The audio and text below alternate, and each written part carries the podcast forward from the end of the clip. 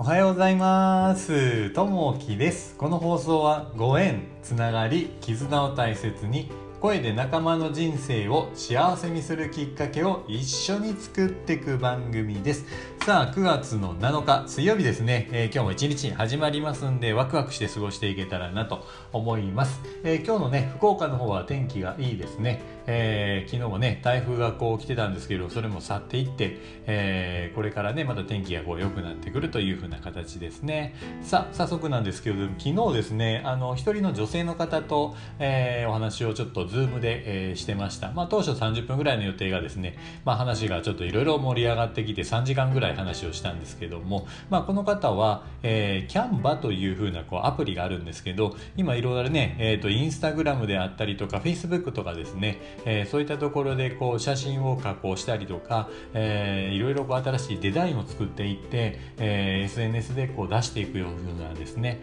えー、まあ、お仕事をされる方であったりとか、それを、まあ、えー、いろいろ使っていく方、えー、なんですけどもそれにねちょっと僕も興味があってですね、まあ、自分でまた新しく、えー、自分の事業をねまた一つ展開していきたいなと思う中でちょっと興味を持ったので昨日ちょっとお話しさせていただいててで、まあ、その方にすごいあの惹かれてですね、まあ、話が盛り上がっていったという形になるんですけどももともとそのキャンバーあの祭りっていうのがあったんですけども2000人以上ですかねこう人がこう集まってまああのこうズームの中で、まあ、いろんな方がキャンバーについて、えー、教えてくれるというのがあったんですけども、まあ、あのそれぞれねやっぱ特徴があります、えー、この今回教えてもらったのは後藤翔子さんなんですけども、まあ、この方もともと美容系をやっていて、えー、スピリチュアルをやりながらそのキャンバの講習を自分でこうやっていらっしゃるというふうな形ですね、まあ、一回自分でしっかり受けられてその後次に、まあ、人にね、えそれを教えていってらっしゃるということですね、まああのまあ、デザイン力もすごいあるしやっぱりこう聞いていて面白いですね。でやっぱりこう自分の夢をどういうふうに実現させていくかっていうことで、まあ、自分自身がねこの夢を実現させて、えー、今生きていらっしゃっていろいろねこうハワイに住みたいであったりとか、えーまあ、自分の望みの家を今、えー、家に住んでいるとかですね。やっぱ話を聞いてるとすごい引き込まれるようなあの方なので、まあ、ぜひね、えー、こういった方とこういろいろこうご縁を持ちながらね前にこう進んでいけたらなというふうに思います。さあ早速なんですけれども今日のね、えー、本題に入っていきたいなと思います。今日の話はですね、まああのまあ、あなたに人が、え、集まる方法というところで、まあ、あの一つですね自分一人くらいっていうところがあるんですけれども、どもまああのこれ何かというとあなたに人が集まる方法それはもう共感ですね、まあ、あの人に共感すると、まあ、昨日もそうだったんですけどもすごい共感してもらって、えー、いいなというところで魅力を感じて、まあ、寄り添って、えー、もらうというところですね。それで前に一歩一歩進んでいけるのかなというところがあります、えー、みんなで助け合いながら成果を得る行為は社会で広く、え、行われています。その場合何も協力していない人も恩恵を受けられることがあります。えー、地域住民による近隣の清掃活動を、えー、一人の例と言えるでしょう。清掃活動では、えー、参加者が自分の時間と労力を割くことで地域が清潔に保たれます。会社においては備品を大切に扱うこと。共有スペースをきれいに使うこと、え、社内の雰囲気を明るく保つこと。などが挙げられるでしょう。私たちは助け合いに参加することなくその恩恵だけを受けることがあるかもしれません。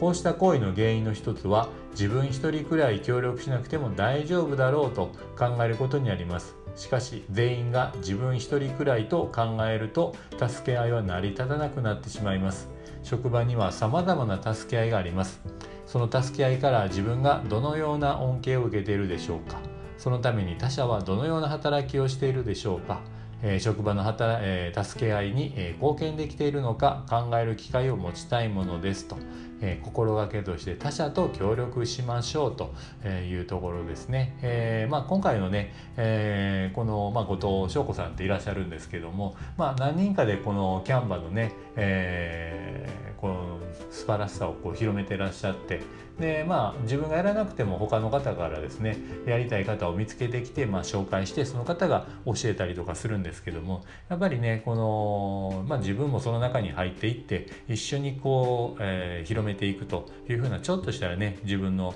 えー、協力、えー、やっぱりねそこでの自分の役割というのもあると思いますんで、まあ、それをねやるかやらないか、まあ、やった方がねやっぱりよりね自分にも充実感があると思いますし、えー、いいのかなというとこですね。やっぱりねいろんなこう今ビジネスがある中で、えー、どの人にまあ興味を持つかっていうとやっぱりね、えー、その人とのまあ価値観であったりとか、えー、惹かれるものですね、えー、やっぱり共感力であったりとか、まあえー、寄り添ってその一緒にこう進んでいけるそういった人にこう人がやっぱりね、えー、ついていくんじゃないかなというふうに思います。さあ、えー、今日のね一言になります。